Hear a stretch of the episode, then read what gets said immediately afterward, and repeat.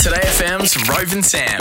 Now, Sam, I feel we need to address something that happened yesterday. Um, like many people, I uh, you, you left the building, and next thing I know, someone has come up to me and said, "Have you seen this post that Sam has put out?"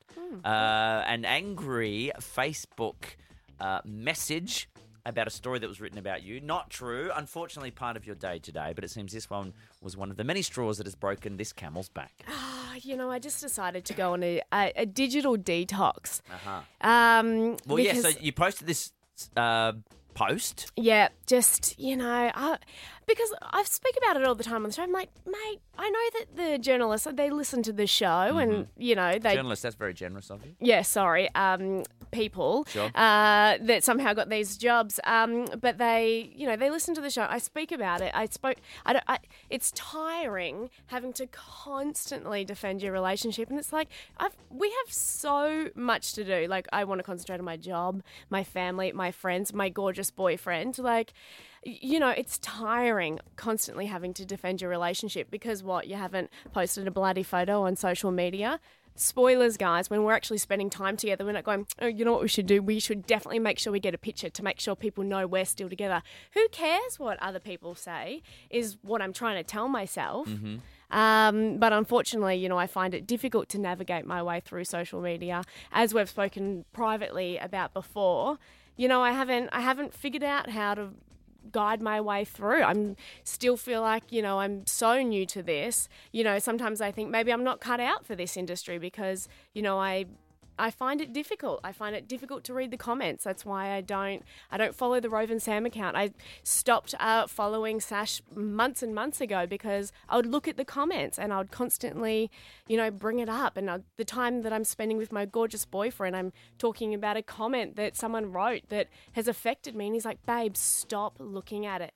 And I and I can't. Like I don't know. It's I'm I'm se- it's self inflicted. So Well, we, we we have had the discussion before, and I know it's a very easy thing to say. We'll We'll just don't read the comments. You can post something. I think you could even turn the comments off yeah. on on your pictures. And I know that there's other industry uh, friends, um, colleagues who have offered their advice as well. But quite clearly, it's an easy thing to say and not an easy thing to do. So you have decided to shut down Yeah. by by day's end yesterday, uh, I'm looking at your Twitter and Instagram. No such account exists anymore. So so what happened? Well, I'm not doing a Bieber and being like, that's it forever. You know, I just need a break. And just, you know, I'm sure once I figure out, um, you know, how to work the beast, I guess, you know, because I do enjoy social media. I like connecting with people and I like, you know, sharing little bits about my life and, you know, sharing fun things we do on the show and, um, you know, being able to connect with the lovely, su- supportive, uh, beautiful people that um, you know that I have on my feeds. But uh, yeah, until until then, um, yeah, I'm just gonna you know concentrate on my gorgeous boyfriend, my family, his family, my job, um, Rocky.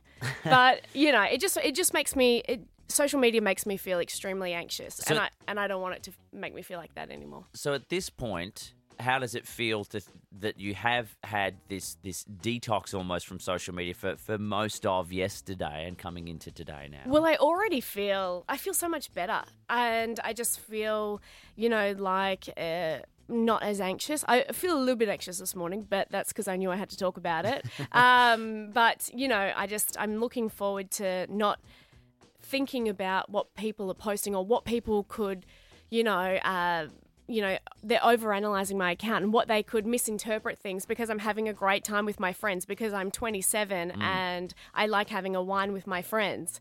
Um, you know, all of a sudden, oh, what does that mean? What does that mean? Does this mean X, Y, and Z? That oh, she's out drinking all the time, la. la. No, I'm acting my age um, and enjoying my weekend. And look, it's it's tough. This industry is not is not an easy one, and you are under scrutiny. And I know that there are probably a lot of people listening who would say, "But Sam, The Bachelor, You signed up for this. I know, and you know, lots of people do say that. They say, you know, oh, you asked for this, and it's like, yeah, I know that I did this show, and I know that I opened up my love life, and I and I share little bits and pieces of my relationship to, um, you know, the public. But you know, I, I don't think I ever expe- I didn't expect it to be like this, and I don't think anyone can predict how um, what the fallout's going to be. I don't think they can predict how it's going to change their life. So, you know, and and now I work in the media, so of course I'm, you know, it's bound to happen.